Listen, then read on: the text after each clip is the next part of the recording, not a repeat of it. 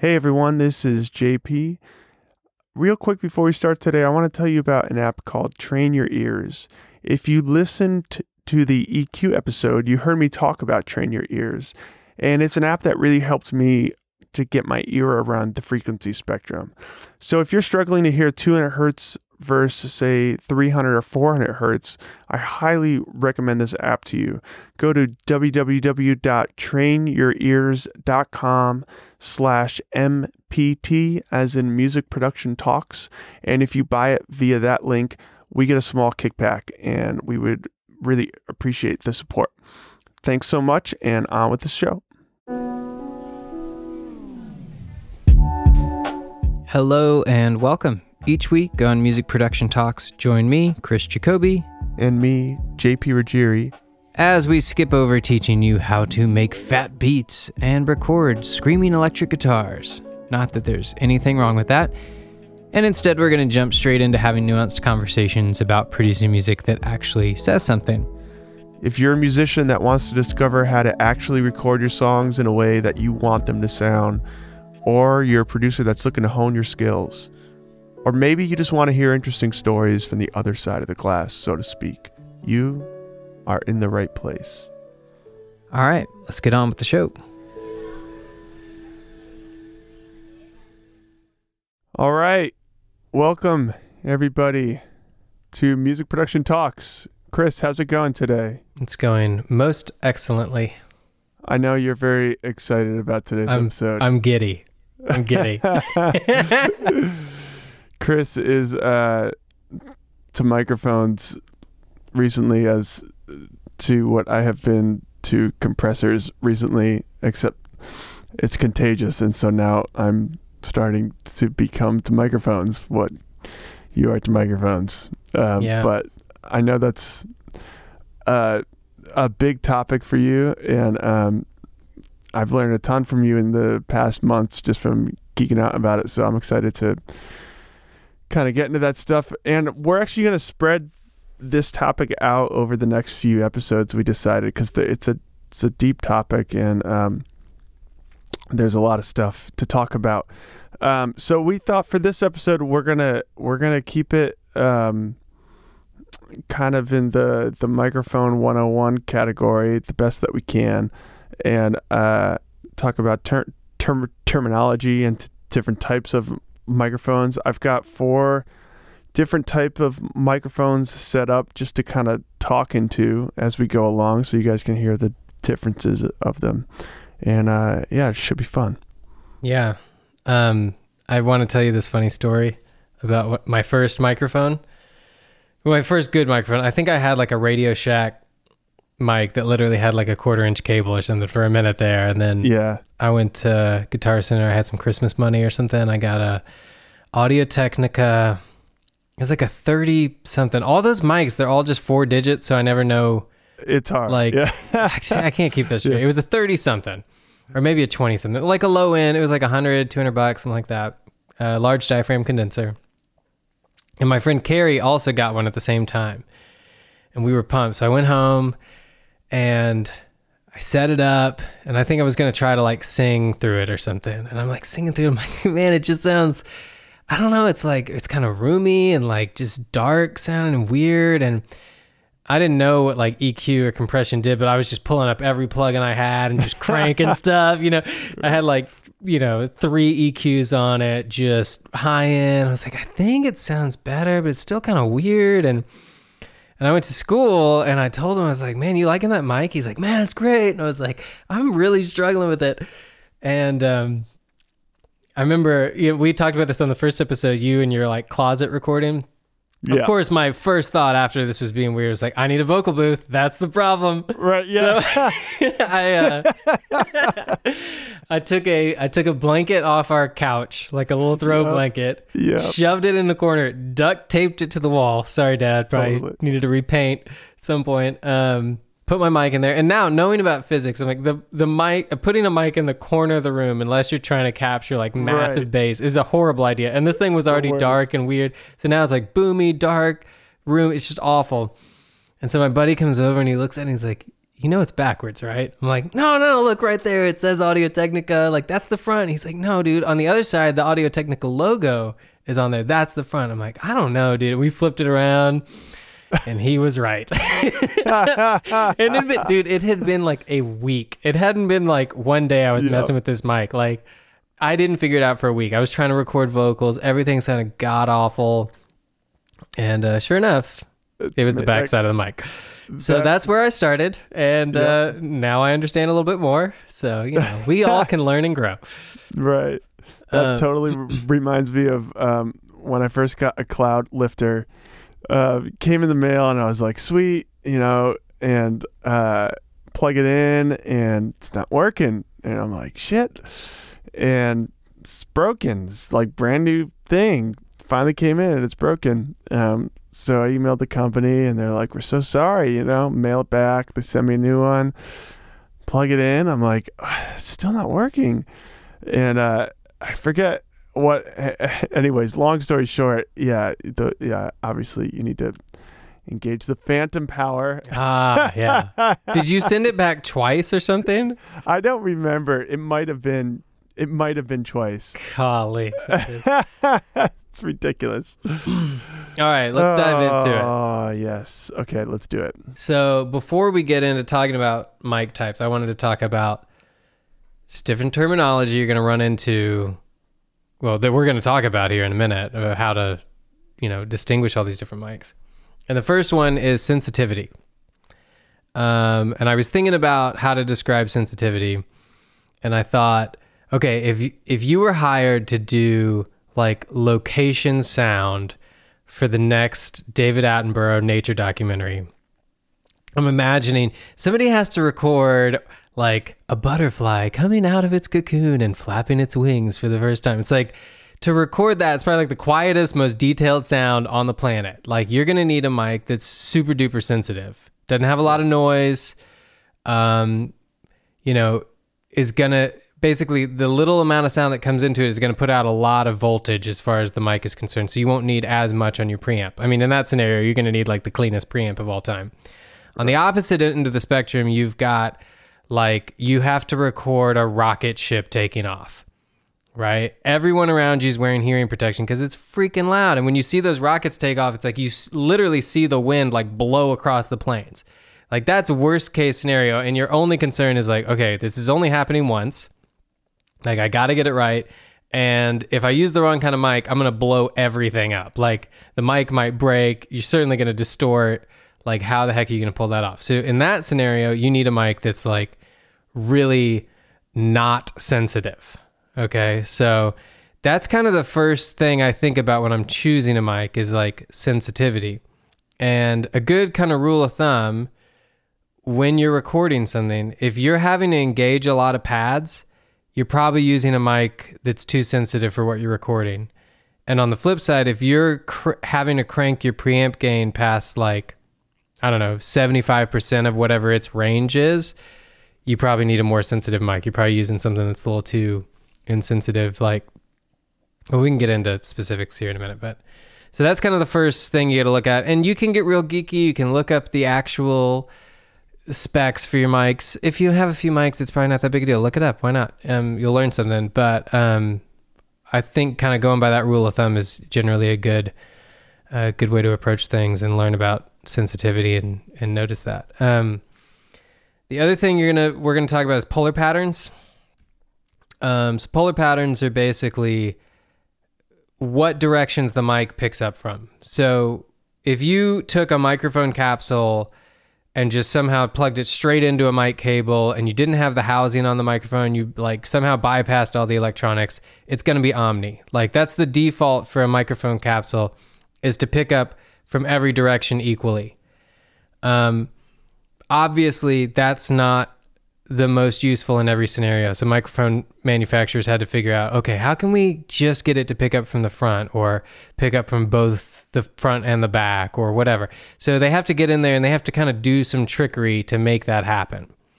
Um, and so on one end of the spectrum, you have Omni where it's picking up every side of the mic. On the other end, you have figure eight, which is picking up equally from the front and the back, and it's not picking up so much from the sides. Now, it's all all mics are always picking up something from every side, but it's they really try to reduce the amount that's being picked up on the on the sides of a figure eight pattern. And then kind of in the middle of those two is cardioid. And most microphones that you've probably run across are cardioid. That's kind of like the default for a lot of mics, which is basically the point and shoot of microphones. You point it at something and that's where it's picking up and it tries to reject everything in the back. Um, and then in between those, you have hypercardioid, which is kind of like figure eight, but it's a little closer to cardioid. Like it picks up a little more to the front. There's supercardioid. Um, and the thing that you need to understand about polar patterns is when a mic manufacturer changes the mic to have a direction, it's going to introduce some side effects, which you need to be aware of. Um, so the side effects are going to uh, be like proximity effect. Um, proximity effect is where, as you get closer to a directional microphone, you get a bass boost. On an Omni microphone, you can get right up on top of it. It's going to sound the same as if you were six inches away or a foot away. It's just going to be roomier as you get farther away from it because it's picking up from all the different sides. But that can be a cool trick with like a vocal. If you don't want any of that proximity being added, get right up on that mic and you can get really intimate. And because you're so close to the mic, uh, the fact that it's picking up a lot more room doesn't really matter because the ratio of your vocal to the room sound has increased because you got closer to the mic. Um, this is this is if, if it's in uh, omni mode. That's not, if it's in omni. There's no proximity it, effect. Yeah, if it's in cardioid, then then then you'll you'll you'll hear the closer that you get to the mic, the more of this kind of bottom end boomy thing starts to happen, which can be cool exactly. too. Yeah, yeah, yeah, and figure eight is like the most you can have. Okay, yeah. so um, think about early days of recording, one mic, direct to disc, you're recording an entire big band. They often use those big RCA ribbons. Those things, like if you're within eight feet of the mic, the proximity effect starts. Whereas, like, I think like an SM57, proximity starts at like an inch away. So, um, but yeah, any directional mic is going to have some amount of proximity. And, you know, it all comes down to how the mic is designed. Not all cardioids have the exact same amount of proximity but it's something you um, need to be aware of. Like if it's a if the source is kind of thin sound, you want a little more bass, you know, maybe put it in figure eight and use the proximity effect to your advantage. Or if you're man like, man, this vocal's getting kind of woofy, back the singer up a little bit. Or if you have the option, change the polar pattern to omni or something closer to omni. Um, so it's almost like an EQ thing, right? Each one of these polar patterns will actually change the frequency response of your mic a little bit. Um, yeah, and I I think something to point out too is is in in in terms of uh, one of these patterns having the the most rejection uh, possible that that your the, the the most rejection that you could get is the the rejection that you get on the sides from figure eight. That's right. Yeah. Like if you're trying, like let's say you're recording an acoustic guitar and vocals at the same time and you and you don't want those vocals to come through the acoustic guitar mic, then putting the microphone on figure 8 and rotating it so that the rejection so that that side point is facing up towards the vocalist will cut out way more of the vocal sound than putting it on cardioid and either having the like the back of it towards the vocalist or the side of it towards the vocalist. Uh, yeah. It's actually kind of incredible how much gets blocked out and figure yeah. eight from the sides. We'll we'll probably demonstrate that kind of thing like when we get into more multi mic stuff on like one of these next miking episodes because it's I mean it's dramatic and when you hear it you're like oh my gosh it's really counterintuitive because you think figure eight oh man I'm gonna be picking up so much more sound because now right. it's picking up from the front and the back and it's like yeah, it's it's a little roomier, but the rejection is is pretty awesome. Um, so that's that's kind of your your proximity effect thing, and then uh, the other thing you've got to deal with with directional mics, and it's kind of in the same vein as plosives. Uh, you know, right now JP and I are talking into SM7s with big old fuzzy foam things on them so I can get really close to it and it's not getting that awful like pee popping sound. Um, on an Omni, you're not, you don't really get that. I mean, if you're blasting sound into any microphone, you're going to hear that, right? But it doesn't have that boomy pop to it like you get um, when you're speaking into a cardioid mic or a figure eight mic. Um, and I, I don't know if that, I, I haven't run into that issue on anything but vocals. I don't know if you have No, with like Yeah. wind instruments or anything. no. Yeah, so it's pretty much vocals and you put up a pop filter. And if you don't have that, put up some pantyhose, you know. That's dude, I used to I'm trying I'm thinking back to that first mic. I also had a clothes hanger with my mom's pantyhose that I stole out of her drawer. Yeah. on. It's like a rite of passage. Um so that's all right. so- of the, the image of the and the the freaking blanket duct taped to the wall, dude. Great. I've totally done the blanket thing. Yeah. Oh. Well, I will say that um, a lot of times I do a packing blanket actually behind the singer to kind of keep the sound from bouncing around and back into a into the mic. This is a cardioid pattern we're talking about, but um, you know, so blankets aren't out of the question. It's just like the blanket off the couch just looks way less legit than like a packing blanket or something. Right. Um, all right, and then the last kind of side effect of making a mic directional is it changes the off-axis response. So when we say on-axis, we mean let's think about a cardioid mic. It's picking up from the front. You're pointing at the thing you want. That's on-axis. Anything coming into the side of the mic or the back of the mic is off-axis. And when you're only recording one instrument at a time, it's not a big concern right? I mean, yeah, it might kind of change the sound of your room coming in the back of the cardioid mic. But once you start recording more things, it's like it's kind of important what the back and the sides of all the mics sound like because they can really color the sound. Uh, like worst case example would be um, shotgun mics, which a lot of people use for you know on location sound recording because maybe you're recording in a really you know untreated space and you've got to get this person talking so you hang the the boom over them with the shotgun mic. Well those things are so directional that if you move it an inch and they're talking into the side of it at all like the coloration is almost unusably bad sounding. Then you get it on them and it's like it's blocked out all the room all you can hear is them talking. It sounds great but you got to be really careful with the placement. Um, whereas an omni mic sounds exactly the same all the way around it. So get it anywhere near the thing you want, and it sounds great. The room sounds like the room. Any other instruments bleeding into it sound like that. So um, it's something to be aware of, and we'll probably get way deeper into it when we get into multi miking stuff. But Yeah. um, but that's what we mean when we say off axis or on axis response, because certain mics are, you know, have better off axis response, certain mics have worse, and it may matter, it may not, depending on what you're trying to do. So that's kind of all the the terms and side effects of directionality and all that stuff. Did I leave anything out? Did I go too fast on anything? Or Um. No, I think that's that's that's pretty good. okay, Yeah. um, let's move on to microphone types. Yes. You want to take this for a second? Sure. Um. So we thought we would we would talk about the kind of the main the the four most popular microphone types that you'll come across, which are dynamic, ribbon, large diaphragm condenser, and small diaphragm condenser. Um, and kind of uh, I don't know. Are, are we are we getting into the advantages and disadvantages? Yeah, or- I, I mean, I, I think maybe I'll s- I could just start with like dynamics and kind of talk Okay, about yeah. what they're good for, what they're bad for. Um, yeah.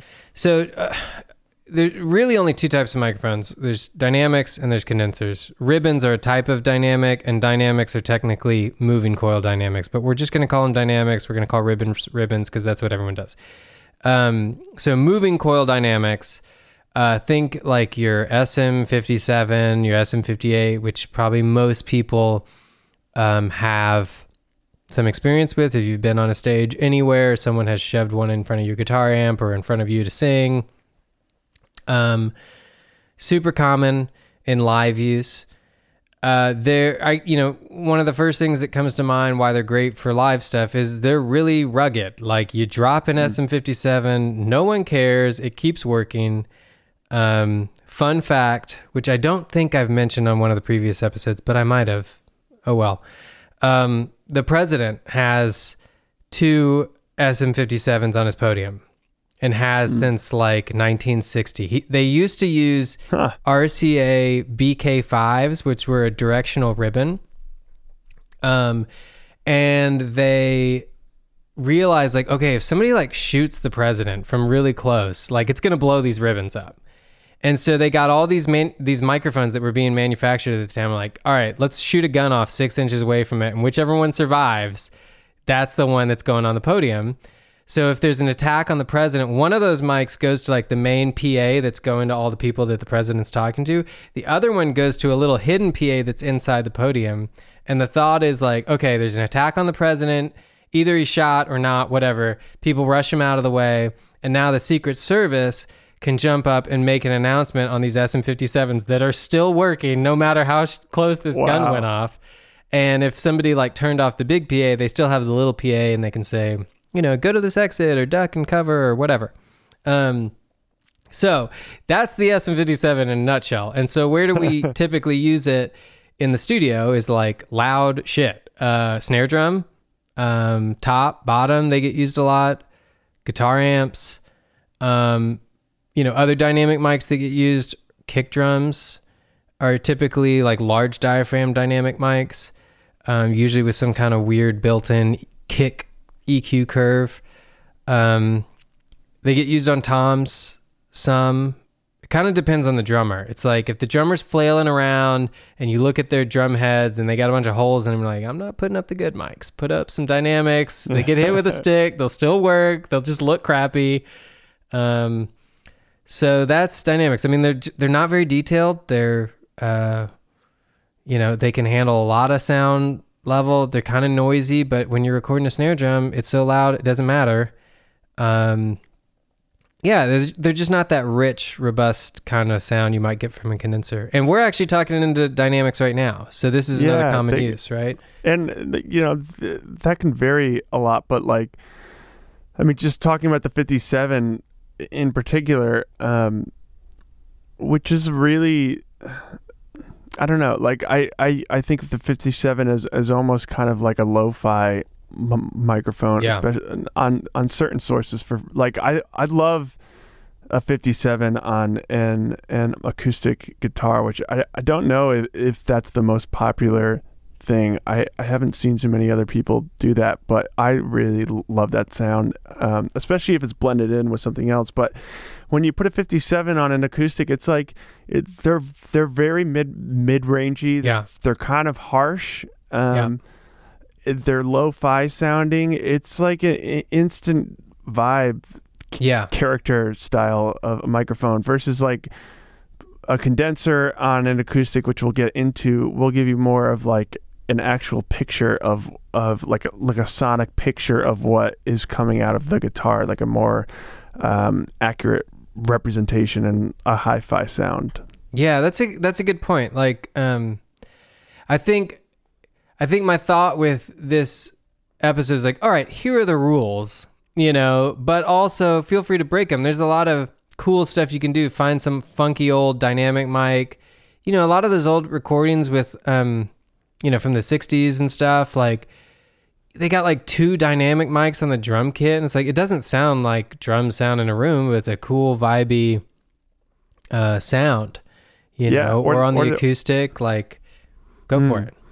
or like one record that really comes to mind when I when you say 57 is the uh, first Bon Bon Iver album for Yeah. Emma for which uh, apparently like the majority of that was recorded with an SM57 which Yeah, still just through an Mbox, which is like not the preamp a- I would choose with know. that either. You know, know. it's like, it geez. sounds so good that record yeah, and it's got so much character and vibe to it and um, emotion to it. I think sometimes when everything is captured in a very pristine way, it kind of loses its emotion to it. It's like kind of soulless. you know, yeah, it's like walking into a room that is like pristinely done and everything is perfect and and everything's in its place perfectly will give you a certain feeling and then walking into maybe like an um, artist studio where there's you know paintings everywhere and there's paint spilled on the floor and there's Mm-hmm. you know canvases everywhere and paintbrushes will give you a different feeling. And Yeah. they're totally they're totally different um they're totally t- different things. You know condensers i tend to think fit more into uh the former category. And a dynamic is i guess in my head more of just like this kind of splattered mess. Yeah. But in a really cool way. Yeah, I th- I think for me, I typically think like in terms of film lenses or camera lenses and, and film versus digital. You know, I was watching this George Harrison documentary the other day on HBO, and it's like there's all this old footage, and it's like, oh man, it looks so cool. And then I I realized like, well, it probably just looked like normal life when they were living it. But when it's captured through this kind of grainy, saturated old technology, it just makes it's almost like a nostalgic feeling is imparted on it just from the medium that's captured in it. So yeah yeah, I've yeah, dynamic mics um are great for that. But I will I will say like I got really into the 57 on acoustic thing and at some point it's like look dude if the, if the guitarist is playing some quiet finger picking thing like it kind of doesn't work, you know? I mean, or it wasn't for me, so I went and got a condenser and it was great. Um so I would just say like learn what they sound like use the tools however you want but it's like sometimes i think sometimes knowing like oh i know that i'm using like a really insensitive mic on a really tiny small thing and it's like eh, it's not really working. I switched the condenser and that was great. So you know hold it all loosely and use whatever's working in yeah it's got to be the right part for it for Right. sure. Yeah. Um absolutely I'm gonna move on to ribbons. Um, so ribbons uh, don't have capsules; they have elements. Basically, it's literally just a ribbon of like foil. Basically, I mean, it's like this little tiny metal strip um, suspended in the mic that's picking up the sound.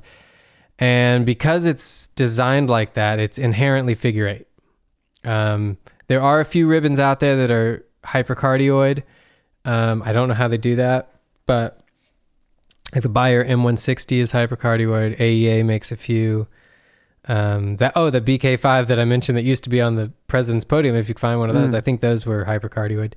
But generally speaking, they are figure eight. They're um, so there's a lot of proximity effect.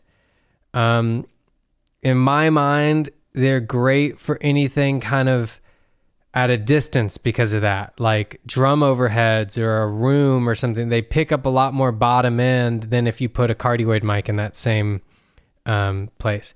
They're also super smooth and natural on the top end. Like a lot of people would describe a ribbon being dark, right? But it's not so much that it's necessarily dark. Uh, it's more that condensers are bright, brighter than Right. it's like the ribbon is Yeah. natural. Now, if you're really close to it, you're getting a lot of proximity effect, and that's skewing the frequency response. But like, let's say you're four feet back from a ribbon, it pretty much sounds like what it sounds like. yeah Um, you want to joke about my key test that I do on everything? Well, yeah. Uh, there. Well, I don't know if we want to get into like overshoot and all that stuff. Probably no, not, no, no. But I, for this episode. I, I the thing is, if you if you jingle keys in front of a microphone, it Yeah. really is. It'll show you what's going on in the high end. And with a ribbon, it's like, yeah, it sounds like a set of keys. You do it on a condenser, and it's like that sounds like a bag of broken glass. Like yeah, there's some crazy stuff going on in the high end. Ribbons are just super smooth. Um, and what's cool about it is the way they handle the transient is like, which we talked about last episode, like the kind of peak initial sound of hitting like a cymbal or a drum or whatever is super smooth and like it is in real life. They're not kind of adding anything to that. Um, but they can kind of sound boring, I think, because they don't have that hypey top end like we like on condensers. But you can Yeah. brighten it back up, and now it's like this smooth, bright Yeah. top end versus a peaky top end like you might get on a condenser. And I think that's a good thing to point out too. Is like ribbon microphones are known to take EQ very well. Mm-hmm. be because of the fact that there's there's not a lot of harshness in the in the top end. Just um, you know, if, if you have harshness in the top end and then you boost the the uh, top end, it's not going to sound good. Yeah, right. But if you have if you have a very smooth top end that you're boosting um, with an EQ, it's going to sound you know a lot better.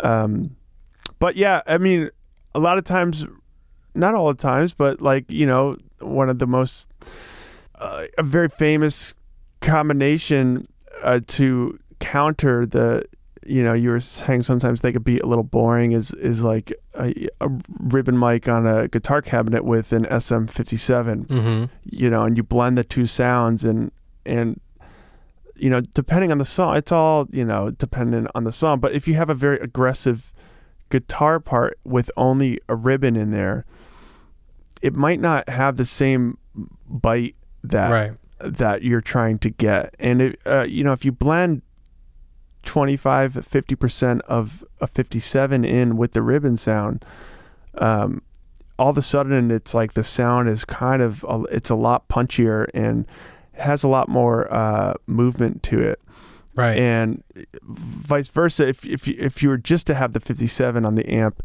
um, you would be missing a lot of the warmth in the body and the natural the natural sound of the guitar cabinet that the ribbon would bring you. So that could be a, a really great thing to experiment with with too. Yeah, and and that reminds me of like brass, you know, like a trumpet or a trombone or even a saxophone through a ribbon. Uh, it just sounds so much better than through Yeah. a condenser. I oh, mean, uh, certainly there's a place to use a condenser or whatever, if, but um, And I- I've, I've I've actually got a great example of that that maybe we'll get into next episode and play a clip. I've got um actually just a clip from my record that I've been working on. We did one horn session with a condenser and then went back to reducing parts and I brought over my Coles for 4038 and um and because once I heard the tracks back I was like man this thing needs the Coles yeah, yeah, it just And, takes uh, just takes that oh my god that's off, right? that's so much better yeah sounds great Yeah. And and I I think also um especially with you know, we're dealing with like acoustic instruments when we're miking things. I mean, in the case of a, guitar cabinet, I guess, you know, an electric instrument, but it's like a guitar player. I, I, I remember this with you, like, and I've, and a lot of guitar players are like this. It's like they hear their guitar amp through this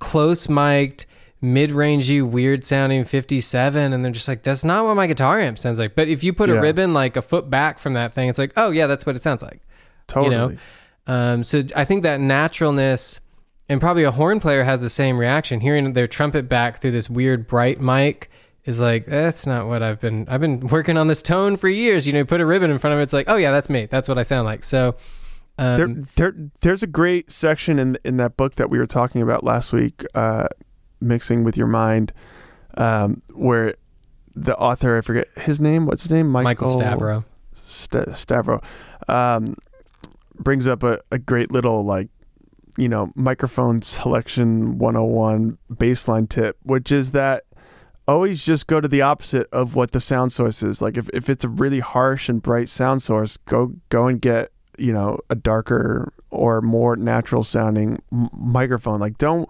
don't put a small diaphragm c- condenser mic up on a harsh sounding source because Right. it's, you're combining a bright microphone with a bright source and it's just not yeah and man i it's so true and i feel like i just keep relearning that lesson because it's like you learn about ribbon mics and then you get excited about those and then you want to put ribbons on everything and guess what? They don't work on everything. Like yeah right. and, and neither do condensers. It's like um you know maybe maybe we can talk about that in a minute just kind of like building out a mic locker. It's like having one microphone is like the worst scenario because it's like the, you really need like one like you were talking about on the guitar cab like a 57 and a you know ribbon or something. It's like you need something that's bright and dark if you have that like you can probably figure it out for most stuff but if you've only Yeah. got one shitty chinese condenser like your Rode NT whatever it was, like you're screwed. Like it's just like like you're gonna find something that that just Oh, sounds really bad on, and you can't Yeah. EQ your way out of it because it's real peaky and gross up top. That's the thing. So- you can't. Yeah.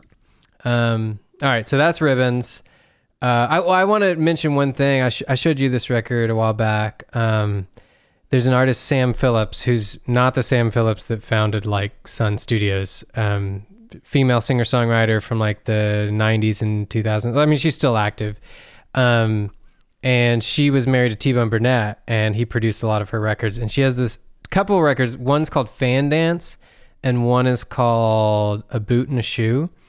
And I think what they did for that is just a ribbon mic back like three feet, kind of in between her mouth and her guitar. And they just got both with like this one mic. And man, that record, and I think they use ribbons on like basically everything. It it sounds like the Polaroid picture of a recording, you know? Um, there's also a Bob Dylan record that Al Schmitt did, my my fave, and it's like Al, or sorry, Bob Dylan's vocal is like a big U47. It's like this big upfront, awesome condenser sound, and then everyone else is mic'd with ribbons, and they're in the round around him, and like Yeah. the depth of field is so cool because the vocals like in your face, and maybe his guitar is in your face, and then everyone else is just like pushed to the back because the ribbons are dark and they're picking up a little room from everything. Which what was that the uh, the uh, Sinatra album that he did? It's I yeah, it's like old I remember- standards. Uh, Maybe it is Sinatra tunes. Yeah, Yeah, I, re- I remember reading about that. it's it's That pretty setup. cool sounding. Um, it is cool sounding. Yeah. So that'll give you an idea of what ribbons sound like. All right. Um, oh, and last note about ribbons, we're kind of going in order of sensitivity. Like they're more sensitive than dynamics, but less sensitive than uh, condensers. And if they're active ribbons, they're a little more condenser than a little more sensitive than passive ribbons. Okay. Yeah, yeah, and it, it that that's when I ran into the cloud lifter situation because I splurged and I got a Coles 4038 which was which was like my first big boy microphone Yeah. if you will and um, I was like man I just need more gain and so uh, that's when I yeah that's when so I, a lot of the time since they are a lower output microphone a cloud lifter or something that provides a clean boost can be beneficial for that Yeah. um, yeah. Cool. All right, okay, on. so yeah, condensers. So basically, there's large diaphragms, there's small diaphragms. Um, kind of just talk about them both at once, I suppose. Um, so these are going to be your most sensitive microphones, right? If we go back to our recording a butterfly for a nature documentary, um, you're probably going to reach for a condenser, probably a small diaphragm. A small diaphragm's Yeah, because definitely. a di- the diaphragm is smaller, right? I think a large diaphragm is any diaphragm over like 16 millimeters, but most of them are about 30. Small diaphragms are usually like 12 millimeters or something like that. Um, they're just quicker, right? It, it doesn't Mm-hmm. take as much air to make the diaphragm move and come back to its resting place. Um, so they they pick up a lot more high frequency detail, a lot more transients. Um, and so if if you're looking for detail, that's your thing. Now they are a little bit noisier than large diaphragms, uh, so that's something to kind of keep in mind. I mean, very few scenarios in pop music where that's going to be a problem, but you know, if you're doing classical music or something, you could run into a scenario where the where the noise might be um, an issue. But um, you know, uh, as far as plosives go, small diaphragms have they're just way more prone to plosives. That's why basically no one uses them on vocals. I think Barry White used one, um, but I think that's more of like that that guy. makes sense though. His voice is so low and yeah, maybe it captured a little less bass or something. Like, uh, yeah, I think in his case though, it's like Yeah, he like- could sing in a paper cup and it'd be like amazing. don't don't don't don't put uh, a ribbon microphone up to Barry. Barry yeah, yeah, yeah. Worst possible choice. A giant Yeah. ribbon, lots of proximity effect. He would just sound like Cookie Monster or something. Um, um, actually, he probably just sound like God, right? Uh, probably sound amazing still.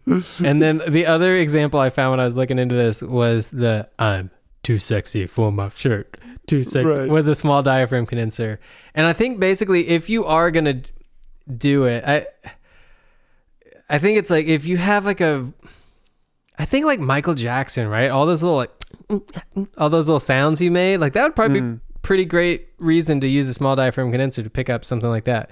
Um, though ironically, I think he used a lot of SM7s, which is SM7, not very yeah. uh, you know, sensitive, but um, I think you have to kind of sing over the top of it, and you have to use like a foam pop filter. Mm. Or uh, I think Patsy Cline used a small diaphragm condenser, and the way they did it with her was like it was like two feet over her head, just kind of pointed at her mic, Oh, wow. at her mouth. Yeah. Um, but you know, generally speaking, like acoustic plucked things where you want lots of detail, especially something. I recorded an oud once. Uh, this guy Mm. came over to my house to record violin, and he brought a friend of his who had an oud. And he's like, "Can we mess around with this?" I was like, "Yeah, sure." And it's like so many different tones coming off that thing. I mean, you get low end and high end and all this stuff. It's like in that scenario, a small diaphragm condenser has a lot smoother off axis response. And so I think it can handle like a really complex thing coming at it a little easier than maybe a, sm- a large diaphragm condenser could. Yeah. Yeah. Uh, I, I, I always think of them as the kind of detail The detail mic, right? mic. Yeah. If you want something to capture a lot of detail, uh, you know, they're, they're a great choice. Also, the great, well, I, I guess th- this would probably be better for next week, but the, uh, the rejection on them is better than a large Right. diaphragm condenser. Um, but In we'll the get same into that. pattern, right? Yeah. Yeah, but yeah, even if they're both in cardioid, but we'll get into that more next week. Yeah. Um, I don't know. A lot of people use them on drum overheads, you know, especially like jazz recordings where you're trying to get a lot of that cymbal pinginess. But like we talked about with ribbons, you could use a ribbon in that scenario. It'd probably sound more like that drummer's cymbal. And then if you wanted it brighter, brighten yeah, it up. I'm I I'm I'm yet to be convinced by. I mean, I, a lot of people use large diaphragm condensers for overheads too. I'm right. I don't know. I'm I'm kind of getting away from that more and more. I, I just want to hear ribbons on the overheads because it, it's it's, so it's like it's so good, and you get into mixing and and the cymbals are like you go. It's like the cymbals are always just like biting your head off the further you get into the the mix versus Right. if you have like a stereo set of Coles on top of the drum set it's like oh this just sounds awesome and yeah. it's great And And I I just got this, um, the AEA R88A, which great is like a stereo. so good ribbon. It's kind of it's I think it's the same ribbon that they use in like the RCA 44, but there's 2 of Mhm. them, and it's not as like vintage looking or whatever. Um, but dude, we put I, yeah, I sent you that file. Like I put it on the overheads, and it was like I didn't even need a kick mic. Like it had so much low end. it was amazing Like the toms and the kicks sounded awesome, and the cymbals were like subdued and right where you want them. So yeah I'm pretty much sold on it. But, you know, if you want a little brighter, try a condenser. I mean, plenty of people do. Uh, yeah sure a lot of it seems like a lot of people use large diaphragm condensers and then in like you know, music where there's just a lot of high-end stuff happening, you want to capture all that little the small diaphragm gets used too. Yeah. Um so just depends on what you're working on, I suppose. yeah totally. Um, acoustic guitars, it's a common one. Um, I've seen people use it on use small diaphragm condensers on guitar cabs, but again, in that situation where they're kind of blending with something darker, right? Yeah, so like I- you, Yeah, it's true. So- I've I've tried that before, it, and I, uh, I can't ever get anything to satisfy me. I know, I know It that. just I not a fan of the sound. I feel like the small diaphragm condenser is either like well, what no, I like I like my KM84s which are technically Mitchell's but they're in my possession right now. Uh, I like those on acoustic guitar. And so basically everywhere else I have tried one, I'm like I hate it. I've tried it on hi-hat, I've tried it on Yeah. snare top, I've tried it on snare bottom, I've tried them on uh, overheads. It's just like I don't know. Yeah, too Um, bright. Yeah, it's just too bright, too pokey.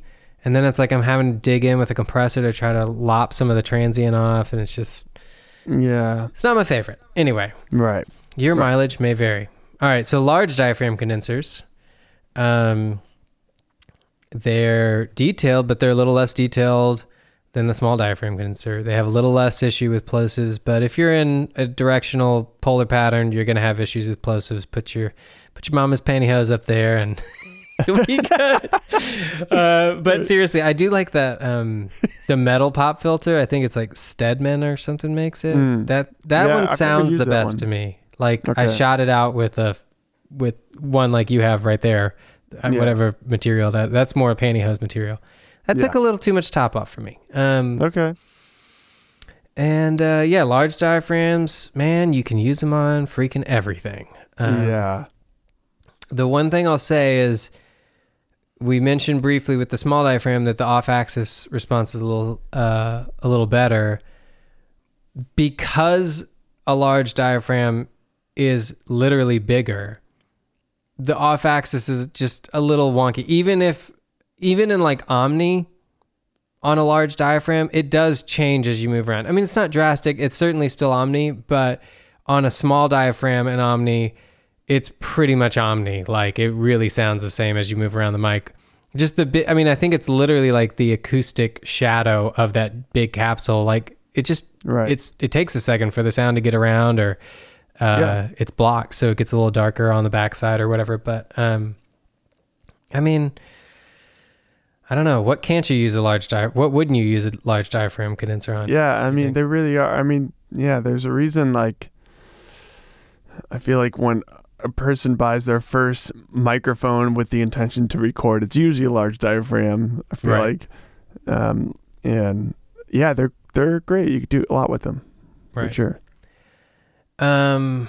Okay, so that's all the different mics. Do you want to kind of talk through each one of them and show what Sure. they sound like? Yeah, let's do it. So what, are, what are um, we starting with here, JP? Well, I guess we're starting. We've been talking through SM7s, which are kind of large diaphragm dynamic mics, so not very Right. detailed and all yeah, that. and that's like that's the go-to podcast mic. You'll like if you listen to podcasts, there's nine point five out of ten chance this is what they're talking into. yeah, the the only people I know that don't do that is NPR uses U87s. Ah, Um, so large diaphragm condensers.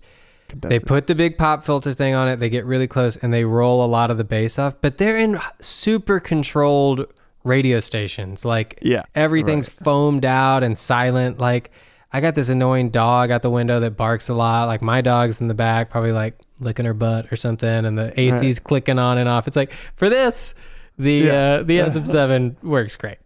yeah. So, Exactly, and and just to tie that all together, it be, because it's not because it's a, a a dynamic mic, it's not as sensitive as the 87, which is a large diaphragm condenser, yeah. is going to pick up the sound of the dog licking its own. Well, butt. yeah, and especially when we actually like absolutely pummel this podcast with compression like we do so it sounds good in the car, NPR does not compress very much. Really? They, I think they compress like on the broadcast like as they're sending it out, but they don't Mm. Okay. compress the individual mics. And it's like if we used Speak of the dog. Now she's squeaking a toy back there. I don't know if you can hear it. Maybe not because I'm using this Maybe dynamic not. Yeah. uh, but it's yeah. If we if we used large diaphragm condensers, I think you'd hear a lot more room and things buzzing and things Yeah, happening total- oh, outside, yeah. and it would just be a mess. So Yeah. there you go. So, all right, I've got four microphones. Um, I've got the SM7, which is what we're talking about, and what I'm talking on now, that's the dynamic. For a ribbon microphone, I have uh, the Coles 4038, which is a very famous and legendary microphone. It's awesome. Um, small diaphragm condenser, I have the Oktava um, MO12. MK. MK Oh, one, two. I was, I There you was go. like, yeah. I, I was like, I feel like I'm missing something there. Oh gosh, microphone numbers. Yeah. I know, my God. And then for the large diaphragm, I have a Flea U48. Woo! Big dog. Big dog. Chris and I just both looked at each other and smiled when I said that. Yeah. All right, so I'm gonna go around and talk into uh, those four microphones. so You can hear the differences. So here's um, the SM7, and I'm gonna switch over to the Coles 4038 now. So I'm on the Coles 4038, and I'm pretty close to it. Uh, I'm about maybe three inches off, so the proximity effect should be should be pretty happening. Um, and let me switch back real quick. So here is the SM7. SM7. And back on the Coles now, and I'm gonna back off a little bit and um, just let you hear the proximity effect. So this is about three inches and probably about a foot now off of it. And I'll back up some more. And of course, the volume, I'm just getting quieter. Um, but you should hear, I'm going to get closer to it now. You should hear a kind of increase in the bottom end of my voice as I get closer to it.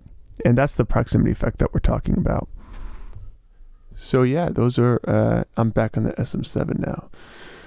Um, back on the Coles now. Yeah, I I just turned my my monitor level up on the Coles so I could hear it, and yeah. What kind of differences are you hearing, Chris? Well, I'm not hearing your audio. Remember? Oh, I thought you were. No, because we're not doing Zoom. We're doing FaceTime. I thought you were still hearing it. Though. I'm only hearing the SM7 right now. Oh, weird. Huh. Okay. Well, um, anyways, People can t- people can Yeah, make their I'm own sure- decisions about what they I'm hear. sure that you're hearing a big difference. Um, okay, I'm going to go over to the small diaphragm now. So now I'm on the small diaphragm, and there's my plosives coming through like crazy. Let me get the pop filter. Hang on.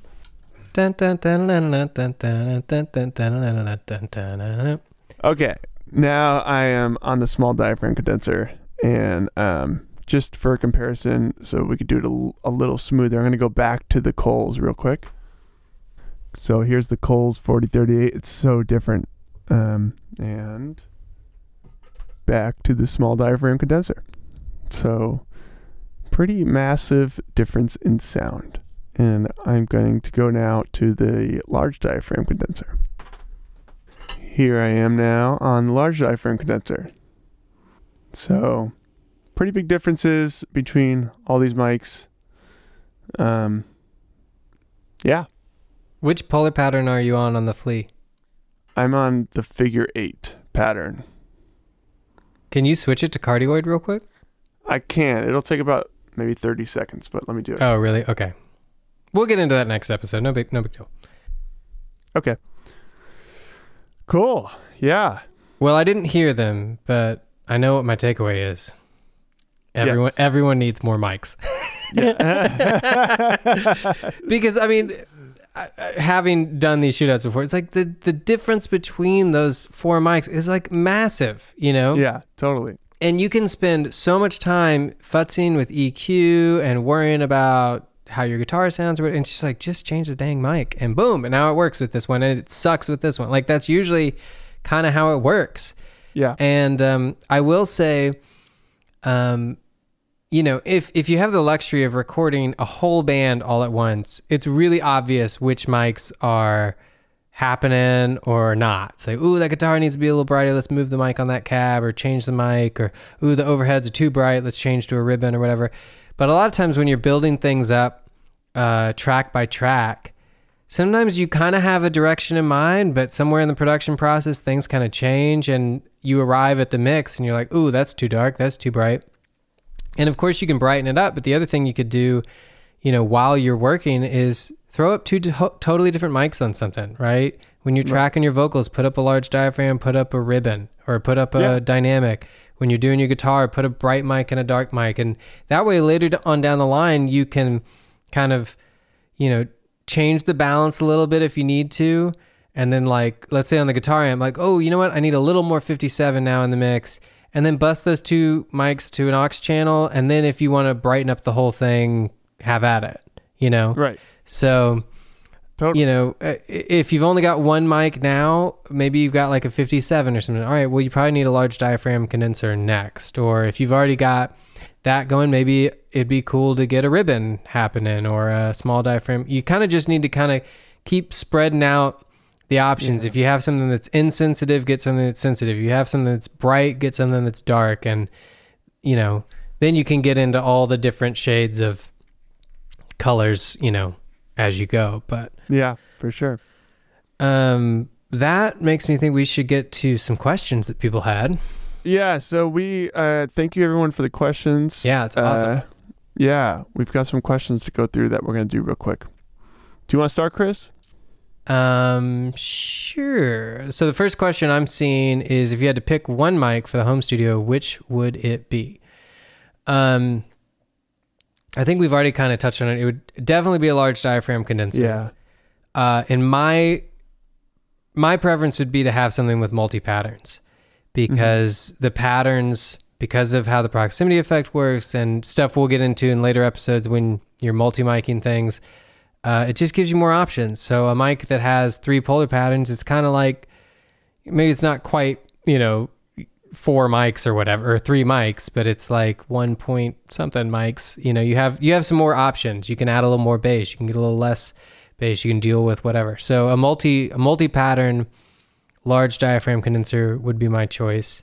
I'm really impressed with the mojave ma300 which is their um, tube large diaphragm condenser with continuously variable polar pattern. So instead of being like omni cardioid figure eight, it's like omni to figure eight, and you just have a dial. And it's like if you're singing and you're like, oh, I need a little more bass, just notch it over to figure eight a little bit or closer to that. Or if you need a little less, go to omni. So that's a really flexible mic. Um, I think they're like fourteen hundred bucks, which I realize is probably kind of pricey Yeah, if if it's your first mic. Um, but they make a FET version, which is a little cheaper. They also make a cardioid only version of both the FET and the tube, which is you know those are a little cheaper too. Mhm. Um, but if you can't afford that, I'm sure there's something. I think the Aston mics. I haven't tried them. I've heard a lot of good things about those. Yeah, those are cool. I've tried Yeah. those. An- another, uh, like, you know, if you're looking for a good large diaphragm condenser for like under five hundred dollars, check out Vanguard Audio, and they have a mic. Uh, it's the V4 or something. I think it's called. Um, I think it's like three hundred bucks or something insane Wow. like that. Is it And cardioid only or is it multi-pattern? I don't know. I've got their the tube version, which is the V13, and it is continuous yeah, pattern. So like your Mojaves, um, but they make great stuff, and uh, and that would be a microphone to check out as well. for sure. Cool. Um, talk about variable polar pattern microphones and the ability to dial between the standard shapes. Well, we just kind of talked about that. Um, you can kind of think of that variable knob as like an EQ almost. I mean, obviously, it's going to change. Um, well, one, the the frequency response is going to change a little bit, right? And then, but also the amount of ambience coming in the mic is also going to change. But like we talked about earlier, it's like okay, so now you've gone from cardioid over closer to omni. Well, just get closer to the mic because now you've got less proximity to deal with and less plosives to deal with. So now, yeah, you're in omni, you're letting more room in, but you're also getting more vocal into it. So I think it all Mhm. kind of works out um, to be about the same. Yeah, Um, yeah. And did we did we talk about hypercardioid at all?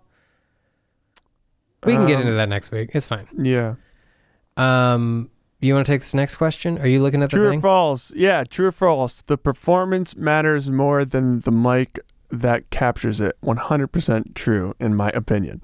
Yeah, I, I got that. I immediately texted the guy back. I was like, uh, duh. But I was also like, look, I'm a producer and an engineer, and I want both.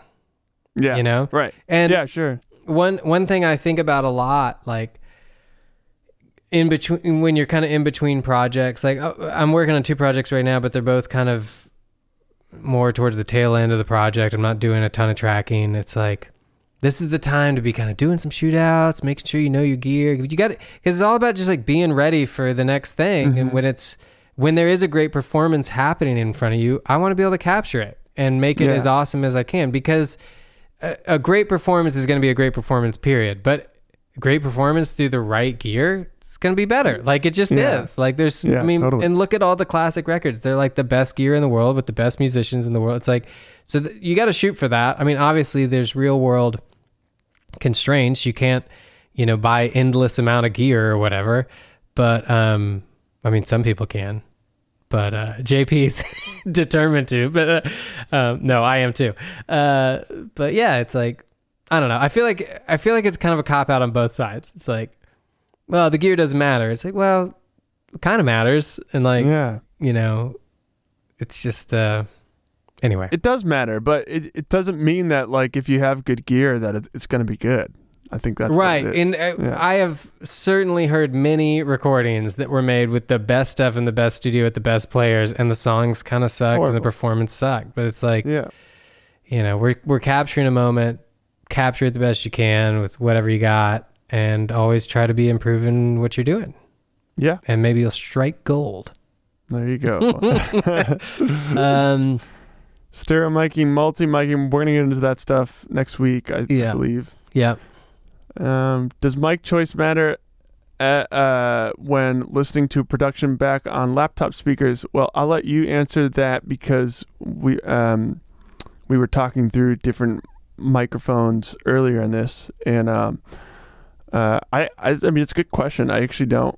I've never experimented with that. Um, my guess would be yes, but probably obviously not as much as you know listening through really good speaker system or headphone system. Yeah, I feel like that question is is kind of like the other one, the performance one. It's like, well, like does mastering matter if it's just going to come out of somebody's phone? It's like, well, the mastering engineer's job is to make it sound good on everything, right? Mm. It's like you want it to sound good through the best system in the world and also sound really good through the iPhone speaker or through earbuds or through the overhead crappy PA at the grocery store. Um, so I think it's just, and, it, it- and again, to make like a film analogy, it's like you want to capture it like full HD and make it as awesome as it is. And like if somebody watches it back on their freaking Apple Watch, I don't know if that's possible. Well, that's on them. you know, they're not going to get the full experience, but hopefully they'll get part of the experience Yeah. and um and i think maybe it does like uh like if you think about okay let, let let's say um you're recording a vocal and not that it's totally objective but the correct choice for this particular vocal is a large diaphragm condenser and you record it on a ribbon which is like pretty far away from that and it's kind of dark and murky and then maybe you don't do enough EQ to turn it into what it's supposed to do in the mix. It's like, well, that's not going to translate through the phone very well, right? Yeah. So, right. um, or sorry, through the laptop speakers very well. Yeah. So yeah, I think I think it all matters, and our job on this end of the equation is to make it big and awesome and HD, and then whatever happens to it out in the world, hopefully it's prepared for that, but it's out of your Right. control, right? Yeah, that's true. All right, uh, best sleeper acoustic guitar mic. I kind of mentioned the 57 earlier as as a, uh sl- sl- sleeper favorite of mine. I mean, certainly not for every situation, but I love that sound. I'd say a U forty seven. No, I'm just um, yeah, best sleeper. I don't know. Um, I was using the KM84 for a long time. That's not a that's not a sleeper. Uh, I don't know. You're probably right. 57. All right. yeah, Um, recording electric guitar 57 verse ribbon. We went through that earlier. Um, Both. Also, yeah, both. Um, the 57 is going to give you a lot of attack and bite. The ribbon's going to give you a lot of uh, the body and the natural uh, character of the amp. Also, room mics on electric guitar, when to and when not to. I think the best way to get your head around room sound is just to record a bunch, like just for the next y- year, always record room sound and then get your ear around that sound. And you'll start to hear it on other recordings and then you'll hear it not there on other recordings. You'll be like my god that guitar is so dry and up up front. And or you'll be like wow that's a roomy guitar sound. And you'll kind of you know like i i think all of this stuff is like learning your um uh uh instrument you know? Like these microphones are all instruments and and you really have to learn them. And the techniques are like your scales or whatever. It's like when when you first learn a scale it's like there's not much music in there. Even though it's the same notes that once you really learn the vocabulary of the st- scale uh, that the music is coming out of there's so much music in them but when you first learn them it's, it's like you know you're just trying to get your head around it all so get get get your head around room sound on electric guitar, and then start listening to records um, with the intent of like trying to see where the room sound is. And at at some point, we're gonna do an episode on uh, l- listening to music. Um, we we did that in the first attempt of this the rough draft. the rough draft, um, and it, it was really that would that, would- that that's a fun topic for me that I love talking about is just listening to music and how to do it in a, a deeper way where you'll get to pull more information out of it. Because a lot a lot of the times we just I feel like music has become such a background thing for all of Mhm. us, even Mhm. people who are obsessed with it. It's like oh, I'm going to put music on while I'm doing the dishes or driving the car or Right. you know. So, anyways, we'll we'll get it up. But I would say for now, just record the room sounds and, and get your get your ear around it. Can I jump in on this one too? Yes, please. Um, I remember kind of having a similar thought early on, and I emailed this great engineer, Mike Piersante, who, uh, no, it was Stacy Parrish, who worked on uh, that Raising Sand album, which came out when I was in college. I was like super into that. Robert So Plant, good. Alison Krauss record that T Bone Burnett produced.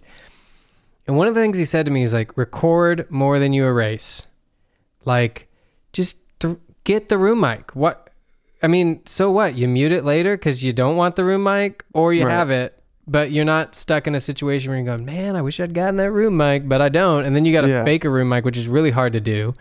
Um, well, um, I will say though, you know, you can get carried away with like, all right, I'm gonna put 17 mics on everything, and you yeah. don't know what any of them really sound like. Whereas if Yeah, you're, right. you only have one, you're like, all right, I'm gonna get this in the right spot.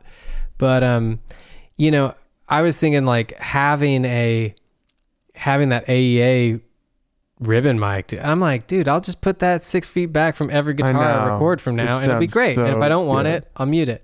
And Yeah. also, you got to think about in back in the day, and still now, but lesser to a lesser extent, when you got a band playing in a room, you know, the drums are bleeding into the guitar mic. So the drum, the, maybe there's not a room mic up, but the guitar amp mic is a drum Mm-hmm. room mic. And the drum mics are a guitar room mic. And that can be a Yeah. really cool sound. It's like, so you kind of got to capture a room mic if you want to try to give it some life and some bleed. And it can be really cool to take a room mic and pan it to the other side of the stereo image from where the close mics are. And it kind of feels Mm-hmm. like, ooh, it's like taking up a lot of space, you know? Yeah. So, you know, Totally. just capture, err on the side of capturing more, especially while you're learning. And there will become Yeah. a time when you're like, no, I definitely want the closest guitar sound Yeah. ever, and just commit Absolutely. to it. Yeah. Um, but if, if you're unsure, you know, there's no harm if you got the Yeah. inputs and the mics. So, Yeah. um, I- cool. yeah, I think the last thing is we put together a little. oh uh, yeah. What are we calling it? Uh uh microphone reference sheet. This Microphone is cool. reference sheet. Yeah. Um, so you want to explain how you did this? Yeah, so in my microphone obsession, I started wondering like, man, what are like all my favorite engineers and producers using on different sources? And Andrew Sheps has this awesome podcast. Andrew talks to awesome people.